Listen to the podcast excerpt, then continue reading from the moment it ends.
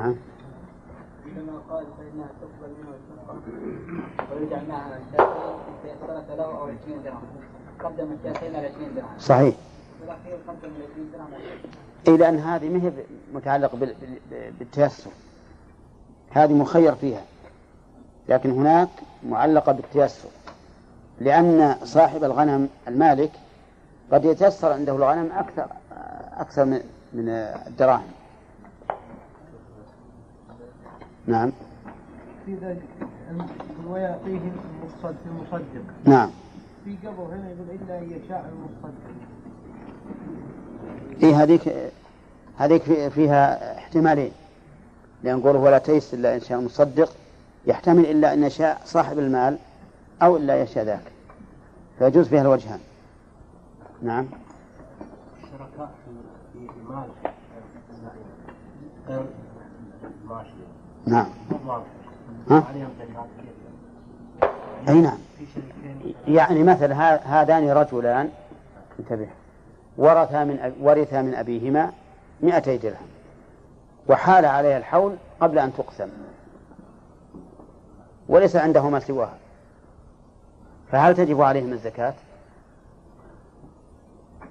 هذه هي المسألة. إذا قلنا إن الخلطة تؤثر في غير الما- الماشية وجبت عليهم. وإذا قلنا لا تؤثر لم تجب عليهم. يا شيخ المشتركين في في عروض تجارية يعني. نعم. إذا ما اقتسموا ما- عليهم. لا عليهم لأن إلا إذا كان ما يبلغ النصاب.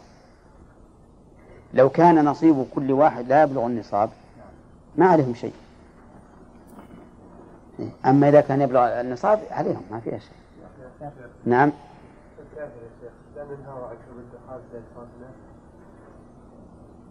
لا هو من ناحية من ناحية المجتمع يمكن إنهاه حتى لا يقتدى به. كما ننهاه عن عن إظهار شرب الخمر وإظهار الصليب. نمنعه من ذلك. ها؟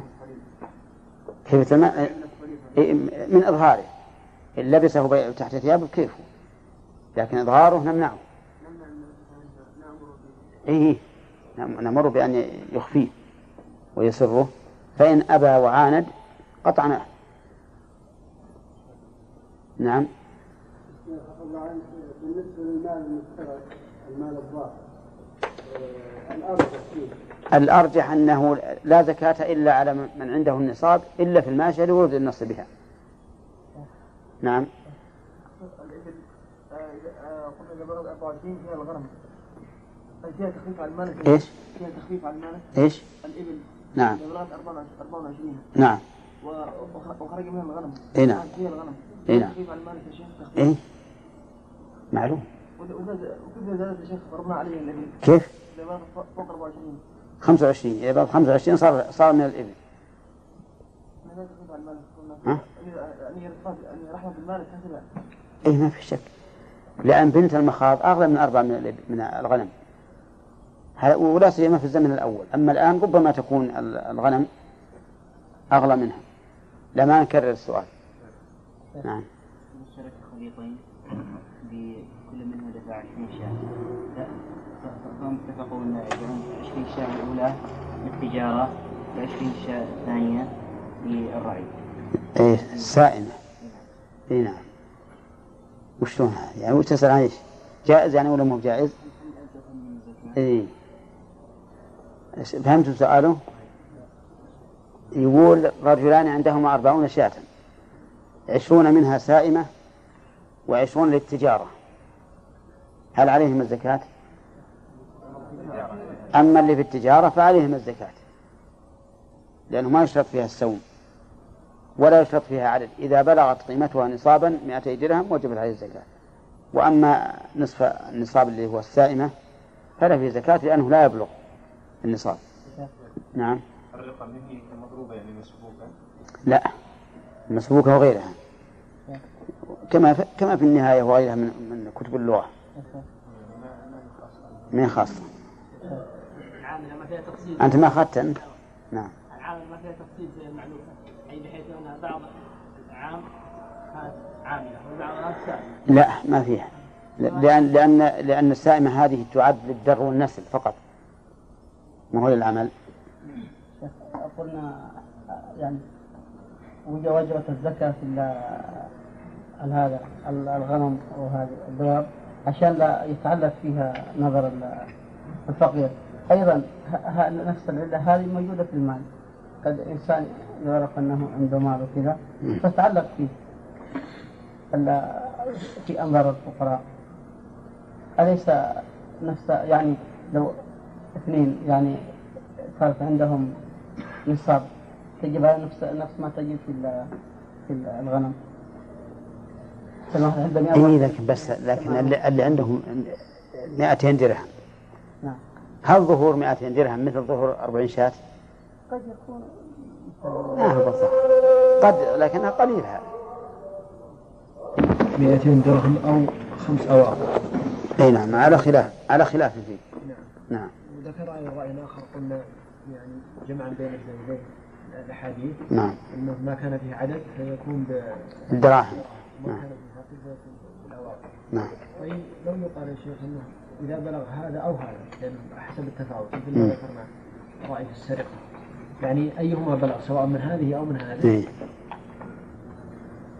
يعني إذا كان خمسة واق أكثر من من هذا وجبت والله يمكن يقال هذا. يمكن يقال هذا يكون بعد جمع بين القولين من جهة ثانية. أن نعتبر الأكثر. يعني على حظ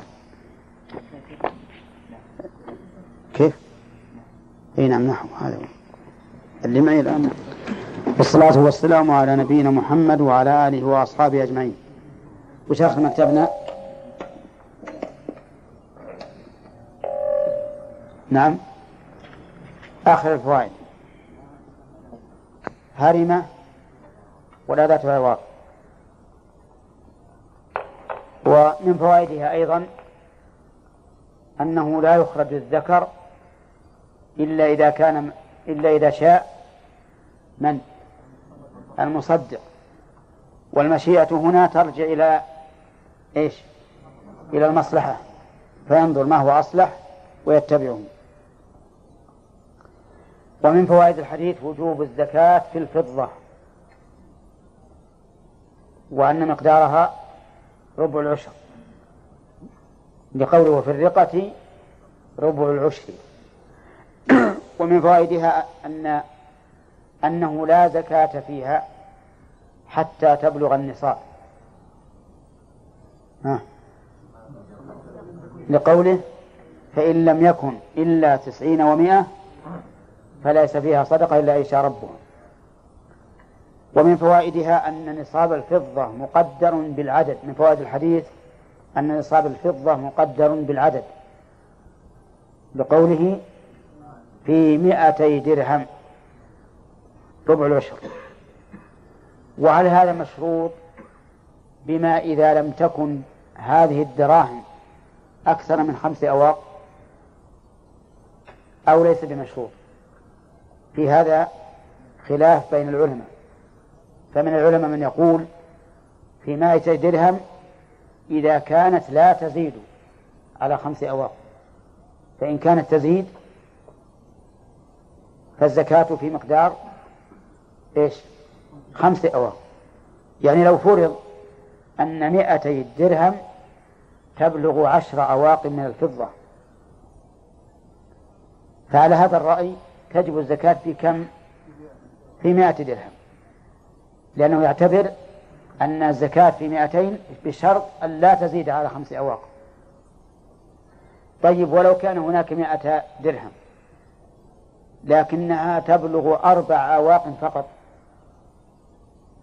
فعلى هذا الرأي لا تجب الزكاة فيها. لأنه يقول إنما تجب إن لأنه يقول إن نصاب الفضة مئة درهم إذا كانت مساوية في الوزن لإيش؟ لخمس أواق. فإن زادت فالمعتبر الخمس. وإن نقصت فالمعتبر الخمس. أما شيخ الإسلام ابن تيمية رحمه الله فقال إن المعتبر العدد سواء زاد على خمس أواق أم نقص. وعليه فتنعكس الأحكام. ففي مئتي درهم. زينتها عشر أواق. آه. لا قصدي في 200 درهم زينتها خمس أواق. عند شيخ الإسلام فيها الزكاة. فيها الزكاة وإن لم تبلغ خمس أواق. وفي مائة وتسعين درهما تبلغ عشر أواق. ليس فيها زكاة على رأي الشيخ الإسلام رحمه الله. ولكن لو أن أحدا احتاط وقال آخذ بالقولين مثل ما قال الأخ أحمد الماضية فما بلغ خمس أواق أوجبت الزكاة فيه وإن لم يبلغ مائتي درهم وما بلغ مائتي درهم أوجبت الزكاة فيه وإن لم يكن خمس أواق. لو ذهب ذاهب إلى هذا لكان له وجه. نعم. ومن فوائد الحديث أيضا آه ها؟ القول الآخر مو واضح هو بالوزن يعني. يقول إن كان 300 درهم فليس فيها زكاه إلا في 100 كيف؟ مو واضح. إذا إذا كان 300 درهم ما تبلغ خمس أواق فليس فيها زكاة. اللي يعتبر الوزن يقول إذا كان عنده 300 درهم أو 100 درهم ولم تبلغ خمس أواق فلا زكاة فيها. والعكس بالعكس. لا. طيب فيها أيضا من فوائد الحديث جريان الجبران في زكاة الإبل. جريان الجبران في زكاة الإبل. كيف ذلك؟ الذي الذي ليس ليس عنده ليس عنده السن الواجب ينتأ عنده ما هو أعلى منه يدفع الأعلى ويأخذ الجبران. والذي عنده سن والذي عنده سن واجب أو عليه سن واجب وليس عنده وعنده دونه فإنه يدفع الأدوم وي- والجبران. واضح؟ الدليل قوله ومن بلغت عنده من الإبل صدقة الجدعة وليست عنده جدعة وعنده حقة فإنها تقبل منه وي- ويجعل معها شاتين إن استيسرتا له أو عشرين درهما. طيب ومن فوائد الحديث أنه إذا لم تكن عنده السن الواجب ولا ما دونه ولا ما فوقه فإنه يرجع إلى إلى الأصل ويخرج السن الواجب. مثال ذلك رجل عند عليه حقة وليس في إبله لا حقة ولا جذعة ولا بنت لبون. نعم. ما ماذا يصنع؟ نقول ارجع ارجع إلى الأصل. ما دام كله ليس عندك فأعطنا الأصل وهو في هذا المثال وهو الحقة. هل يستفاد من الحديث جواز إخراج القيمة في الزكاة؟ ها؟ ها؟ مقيد. إي نعم. إذا كان هناك حاجة أو مصلحة فلا بأس. وإلا فلا. يعني أن الأصل أن تخرج الزكاة من جنس المال. وإن كانت الزكاة تخرج من غير جنس كال- كالغنم فيما دون 25 من الإبل فمن الغنم. فإذا كان هناك حاجة فإنه يخ... تخرج القيمة. أو كان هناك مصلحة واختار المصدق أن يأخذ القيمة فله ذلك. وقد نص على هذا الإمام أحمد رحمه الله وشيخ الإسلام ابن تيمية. فقال الإمام أحمد إذا باع بستانه بدراهم فإنه يخرج العشر من الدراهم. ولا يقال لازم تعطينا تمر أو تعطينا مثلا حب. يأخذ من الدراهم ولا حرج. ومن فوائد الحديث تيسير التيسير على العباد. من أين يؤخذ؟ من قوله إن استيسرت له ومن أخذ ما دون الواجب أو ما فوقه إذا كان عنده ولا يكلف أن يحصل أن يحصل الواجب عليه.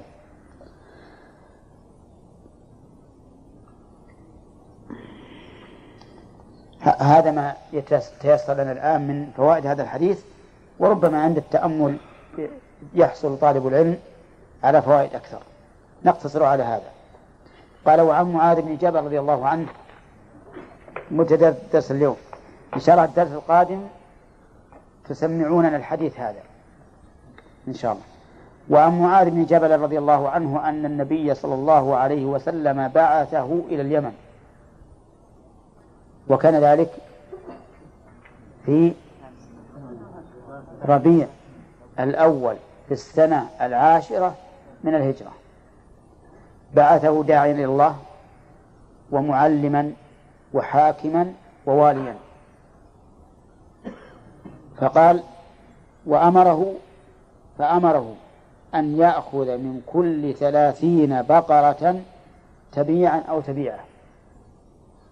بقرة وش اللي نصبها؟ تمييز؟ تمييز ليش؟ للعدد ثلاثين. وتبيعا لا. لا. مفعول يأخذ. مفعول يأخذ. يأخذ تبيعا أو تبيعة ومن كل أربعين مسنة. التبيع أو التبيعة هو الصغير من البقر الذي بلغ سنة. والتبيع ذكر والتبيعة أنثى. والمسنة ما تم لها سنتان. وهي أنثى ولا ذكر؟ أنثى. قال ومن كل حالم دينارا. الحالم البالغ. دينارا هذا في الجزية. والدينار الواحد الوحدة من النقود الذهبية. ويسمى عندنا ها؟ جنيه. طيب ومن كل حال دينارا أو عدله معافريا. عدله أي ما يعادله. معافريا هذا وصف أو اسم لثوب بهذا بهذا الاسم. ثوب يسمى الثوب المعافري.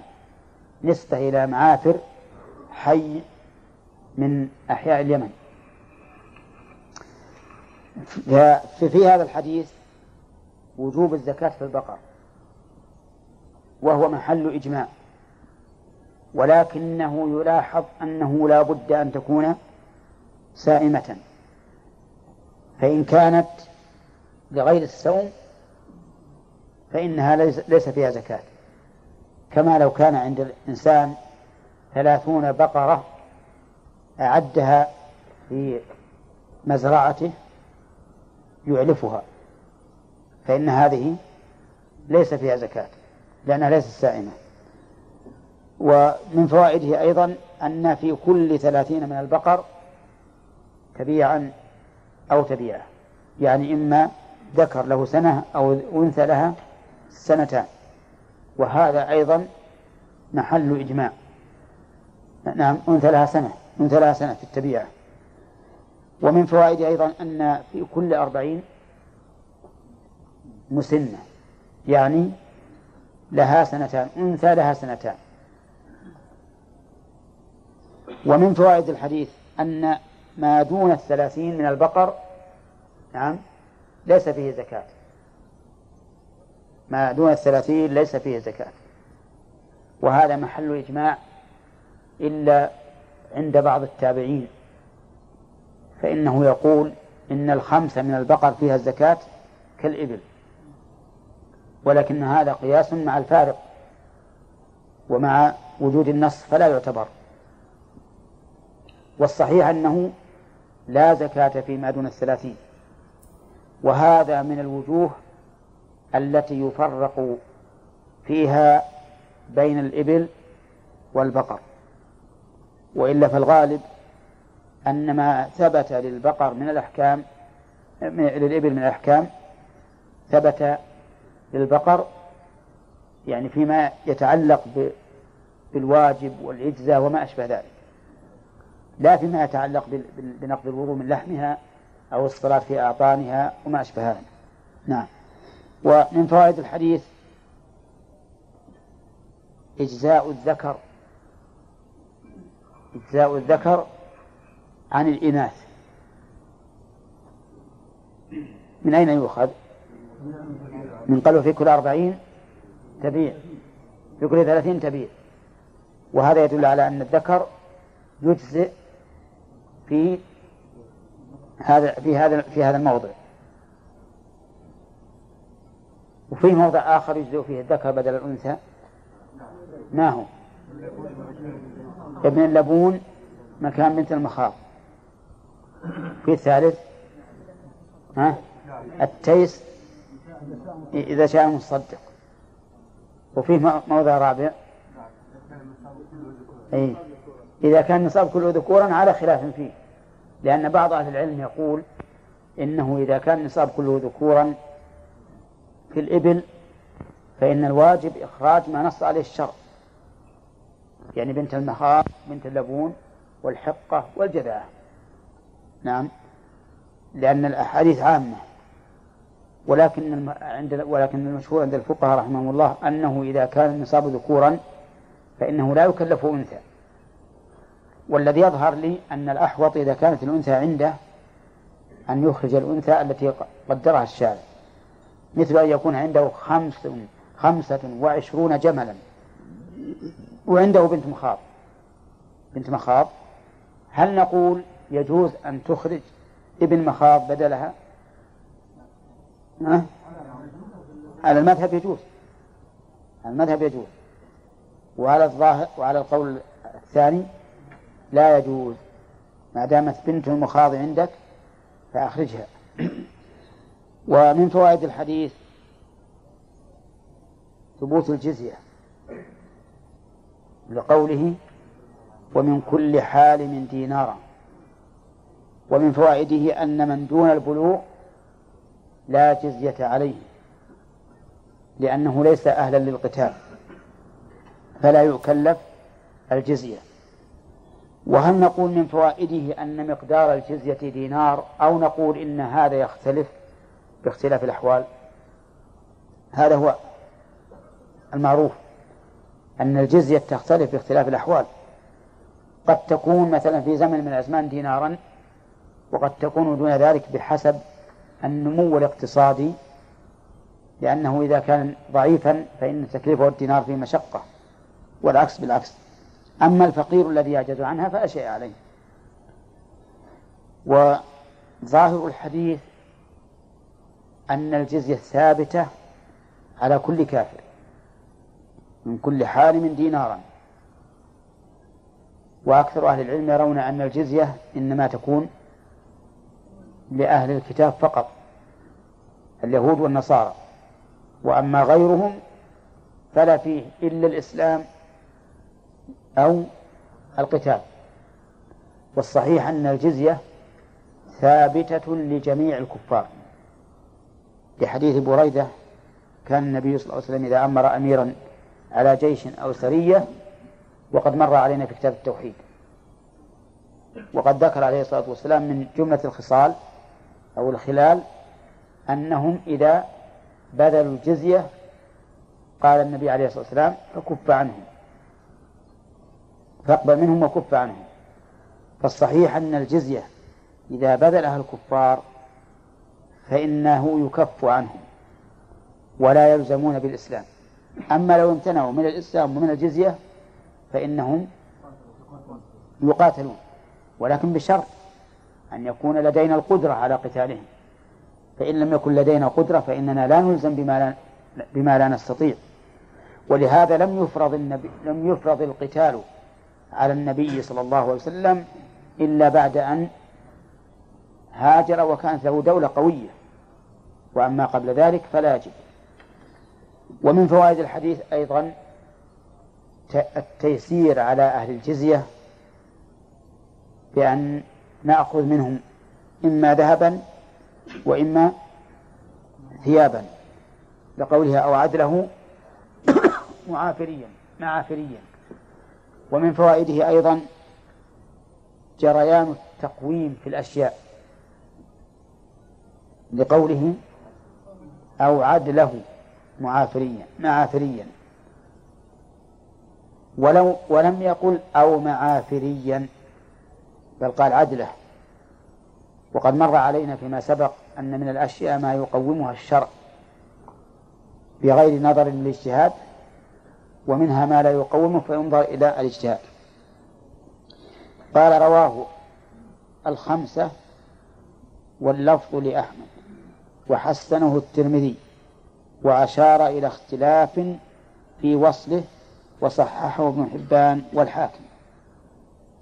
لكن ما فيه من الفرائض فإنه متفق عليه. الحديث هذا وإن كان اختلفوا في وصله لكن ما فيه من الأحكام متفق عليه. نعم. لا بالفتح. ضبطها الشارح بالفتح. قال معافر كمساجد. كمساجد وهذا إذا عندكم بالضم إيه، لا مضبوطة بالفتح.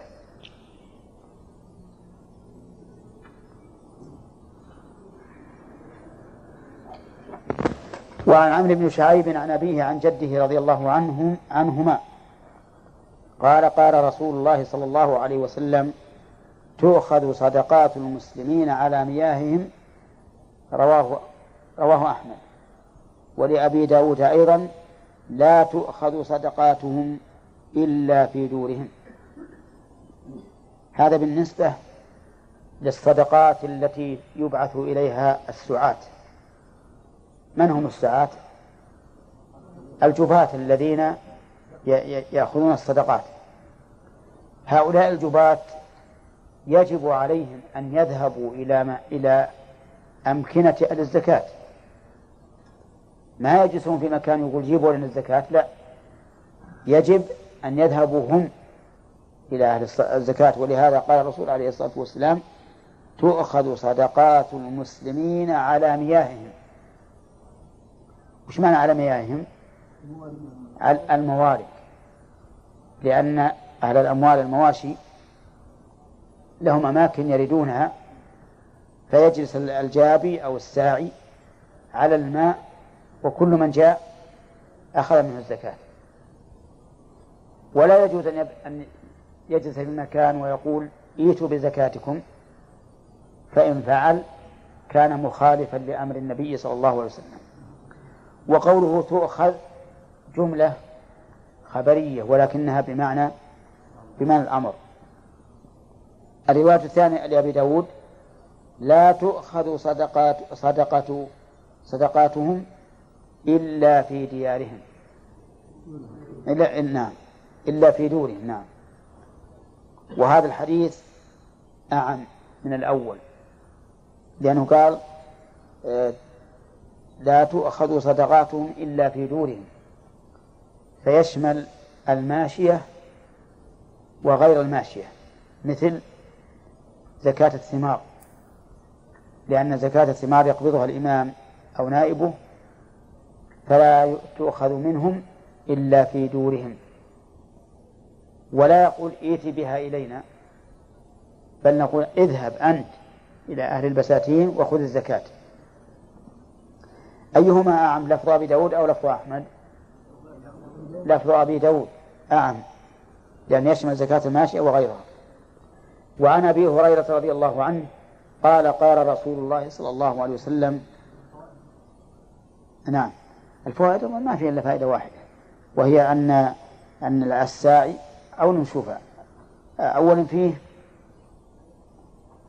فيه مشروعية بعث السعاة لقبض الزكاة.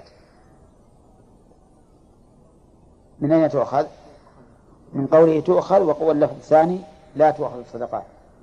ومنها أيضا من فوائده أن الواجب على العامل أن يذهب بنفسه. إلى بلاد من عليهم الزكاة ليقبضها لقوله في دورهم وعلى مياههم. ومنها مراعاة التيسير على أهل الزكاة. وجهه أنه يذهب إليهم وهذا من التيسير لأن المزكي بالحقيقة قد أخذ منه فإذا أخذ منه وكلف أن يسافر بذلك صار في هذا نوع من المشقة عليه وثقلت. ثم لو طلب منه أن يأتي بها هو فربما يتثاقل ويتكاسل ويتأخر. فإذا ذهب الساعي بنفسه إلى إلى مكانه أخذ منه الزكاة.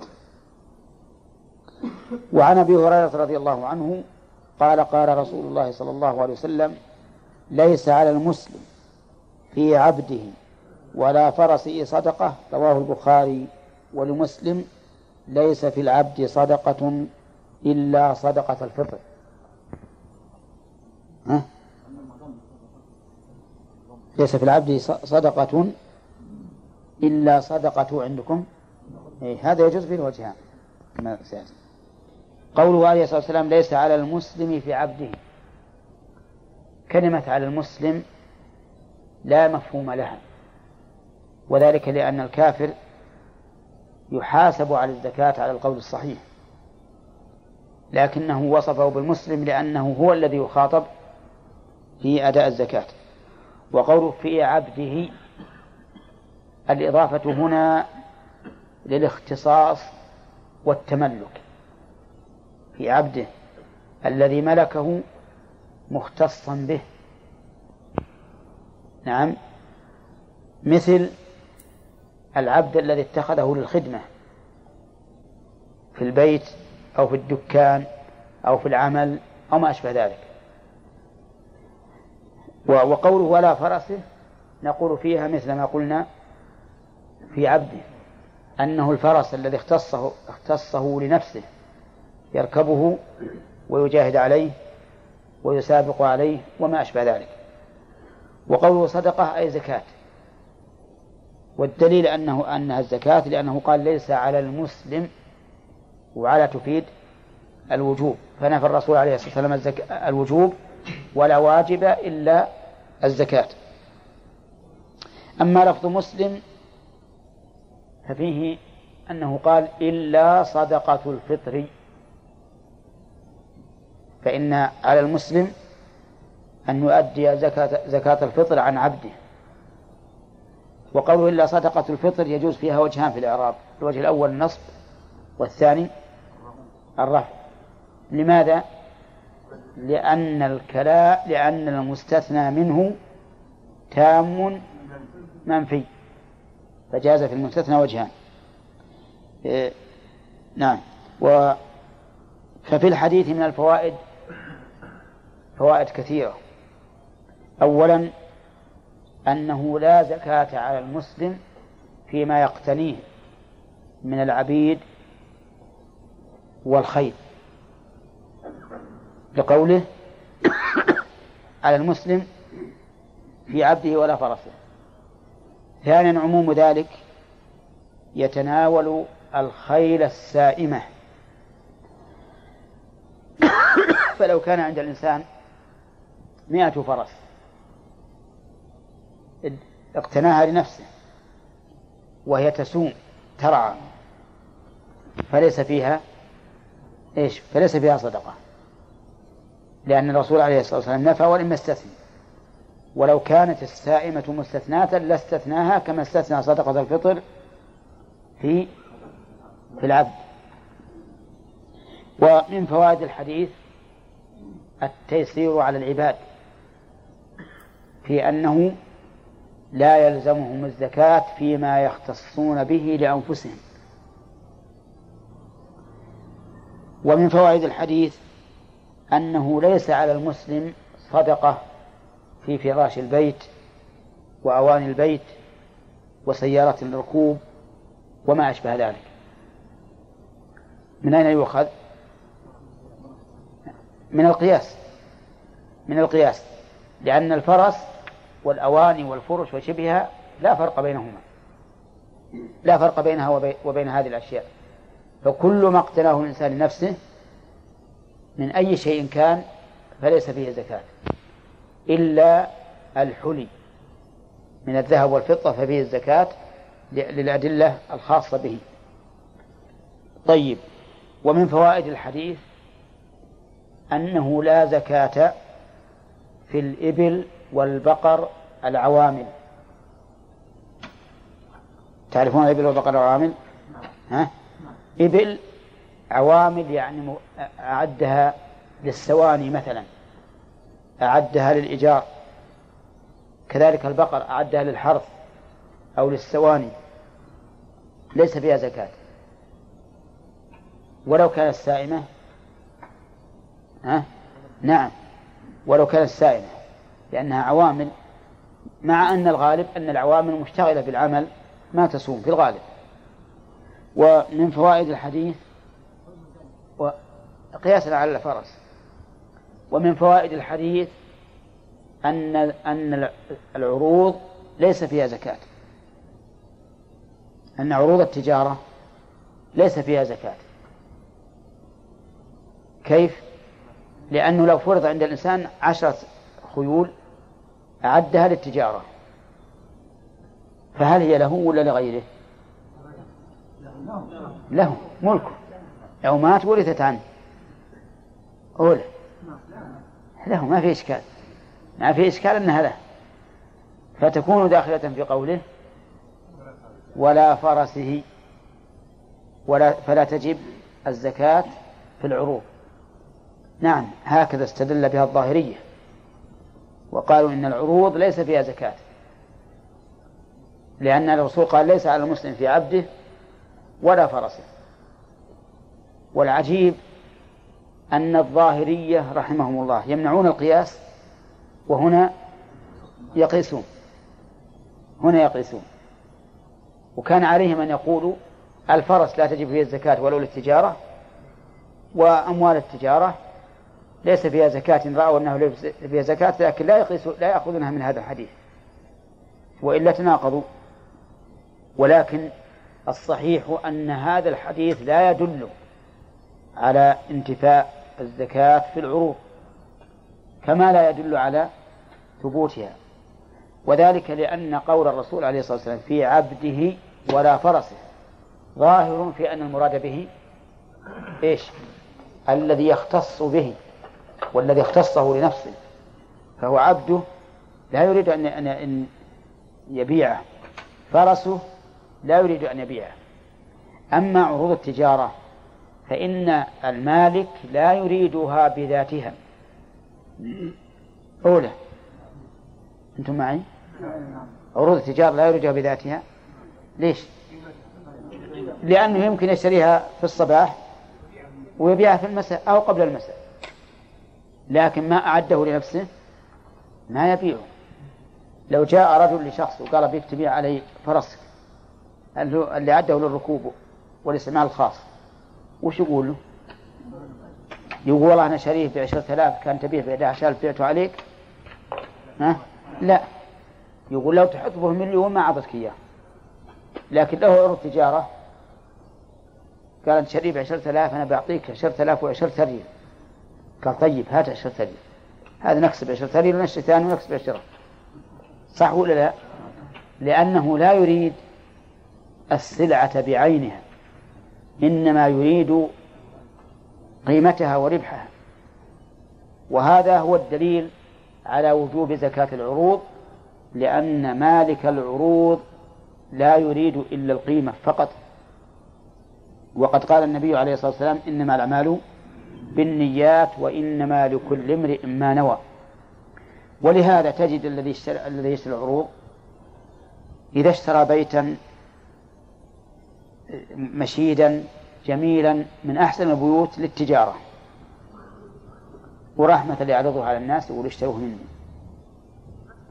قال له واحد من أصدقائي يا شيخ هذا ما تجد مثله. لو تعمر إلى يوم القيامة ما أنت بعامل مثل هذا. هذا ما أنت فرط به ماذا تكون نيته؟ ها؟ يعتقد الآن أنه صار ملك أنه صار خاصا به. وليست نظرته الآن إليه كنظرته السابقة. ففرق بين عروض التجارة وبين الأشياء التي اختصها الإنسان لنفسه من من من, من الأعيان كالعبد والفرس. فالصواب أنه ليس فيه دليل على سقوط الصدقة في عروض التجارة. نعم. نعم. الولاة اذا ما جاء اذا ما جاءوا يحصلوا الزكاه نعم. يعني ما يدفعونها وما ياتون بها إلى الوالي إي نعم. استفاد من ذلك أنه إذا لم يأتي الجابي فإنه لا يلزم أهل الزكاة أن يذهبوا بها إليه. لكن إن خاف صاحب المال أنه أن الجابي إذا رجع إليه ألزمه بالزكاة وإن كان قد دفعها ففي مثل هذه الحال ينبغي له أن يذهب بها. نعم. نعم. وردنا منهن الشاة تعادل عشر دراهم نعم. الآن في عصرنا هل نوازن يعني ناخذ كم سعرها ونفرزها أو نحولها؟ لا نحولها إلى إلى شاة. إلى إلى شاة. لأن قول الرسول شاتين إن استيسرتا له يدل على أن الشاة هي الأصل. تحول إلى قيمتها. إلى قيمتها في وقتها مو بالعشرين درهما. إلى قيمتها في وقتها نعم.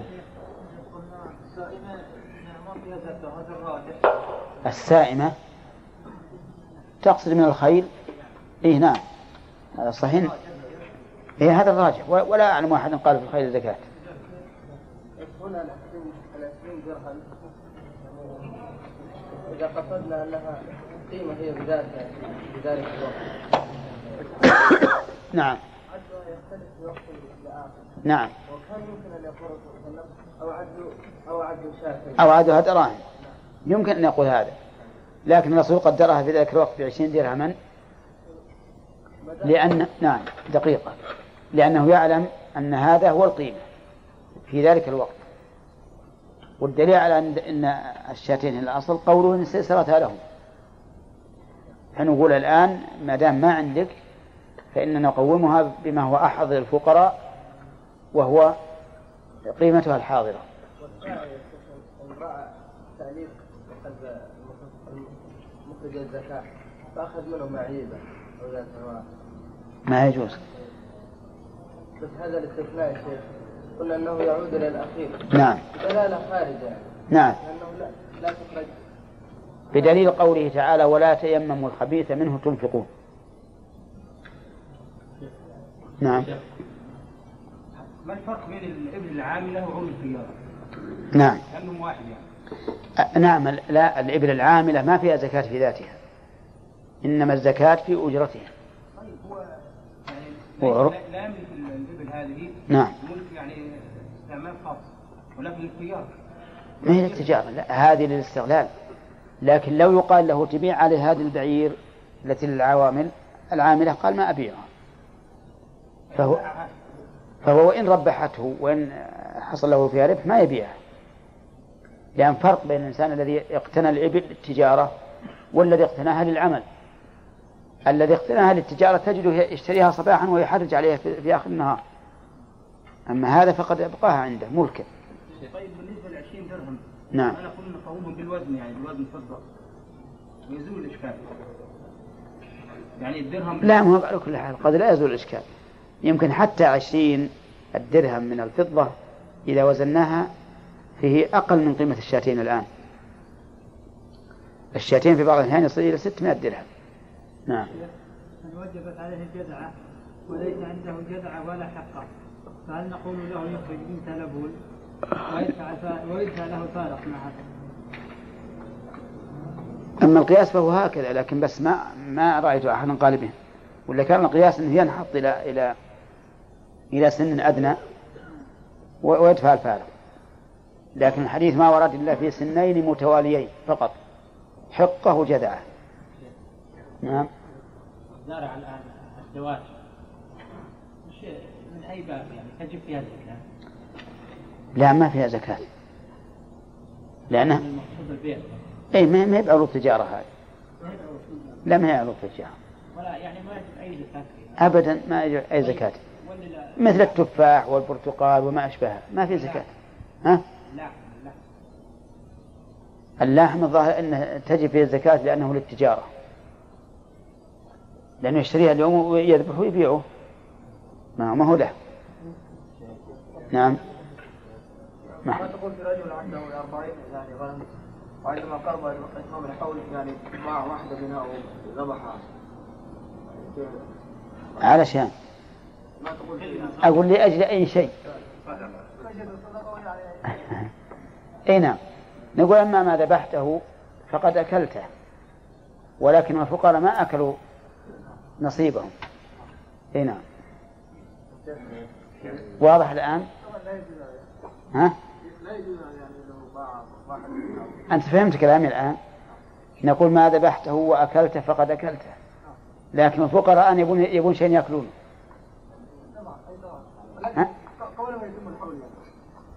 إيه لكن هذا فرار.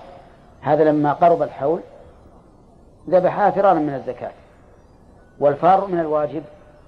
لا ينجو منه. إيه نعم.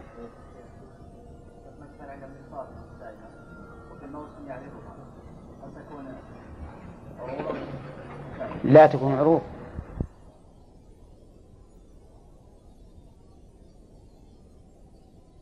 تدفع 20 ريال يا شيخ يعني ولا تتحول إلى ريال على رأي شيخ الإسلام 20 ريال وعلى الرأي الثاني تحول إلى فضة قيمتها من الفضة.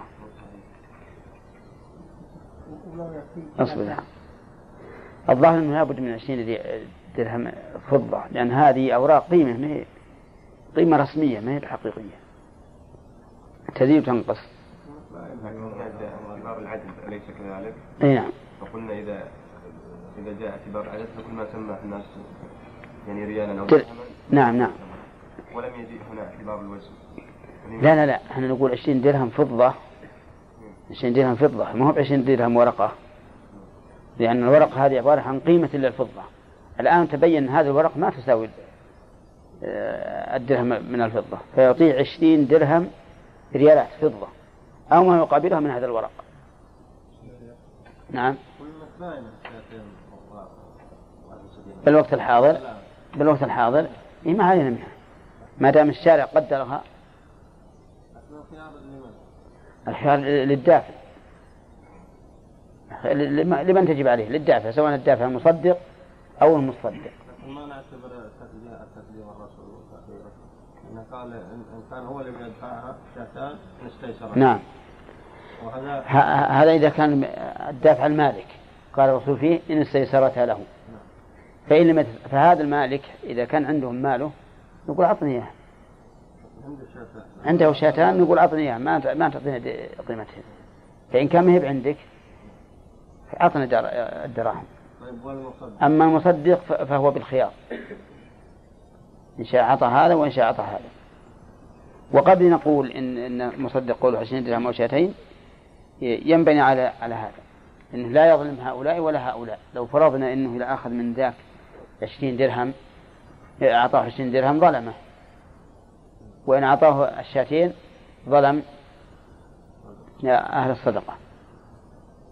فنقول في مثل هذا يصطلحون أو الخيار للمصدق كما قال الرسول نعم. ترى ما جاء وقت الأسئلة الآن؟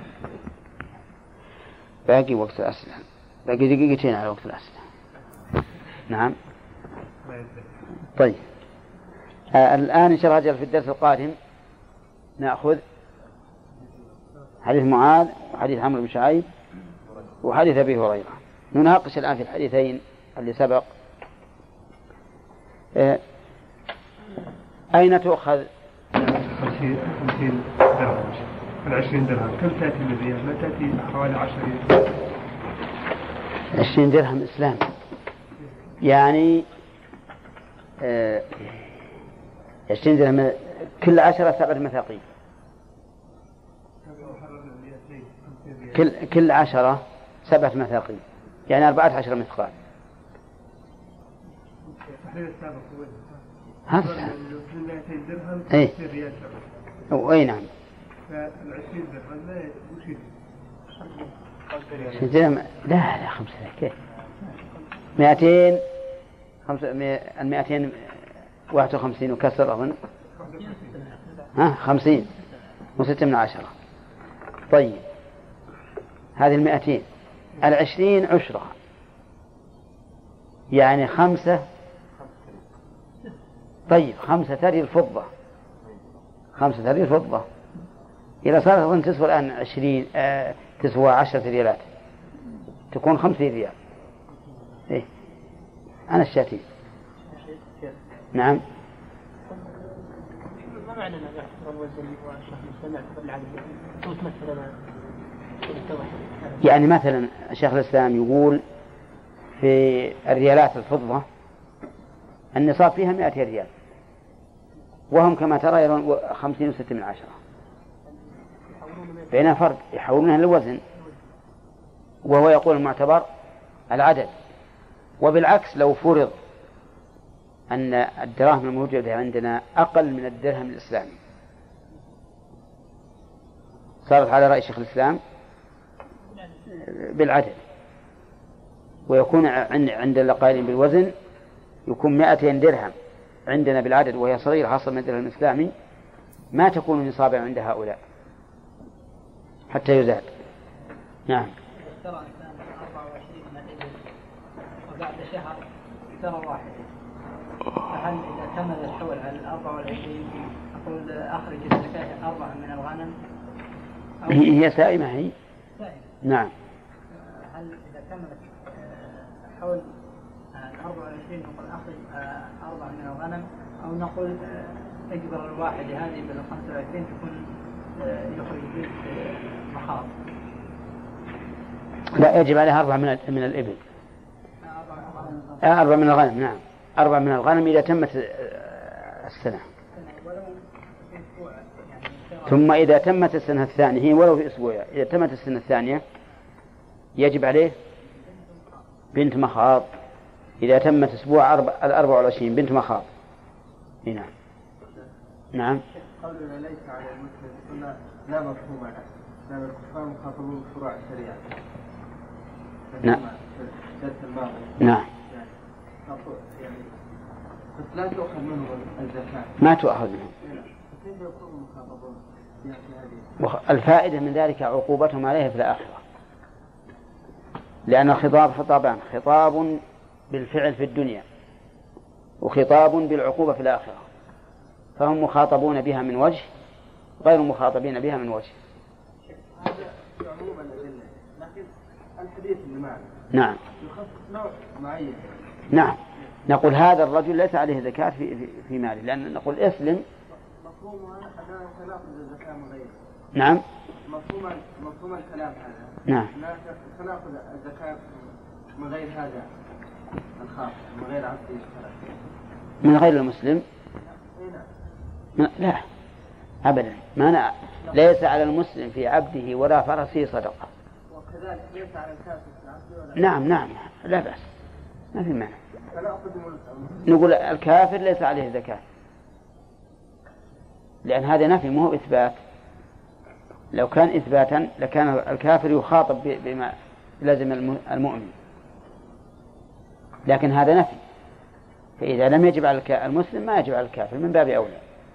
إلا أنه كما قلنا لكم إن الكافر يخاطب على تمتعه يعاقب على تمتعه بنعم الله.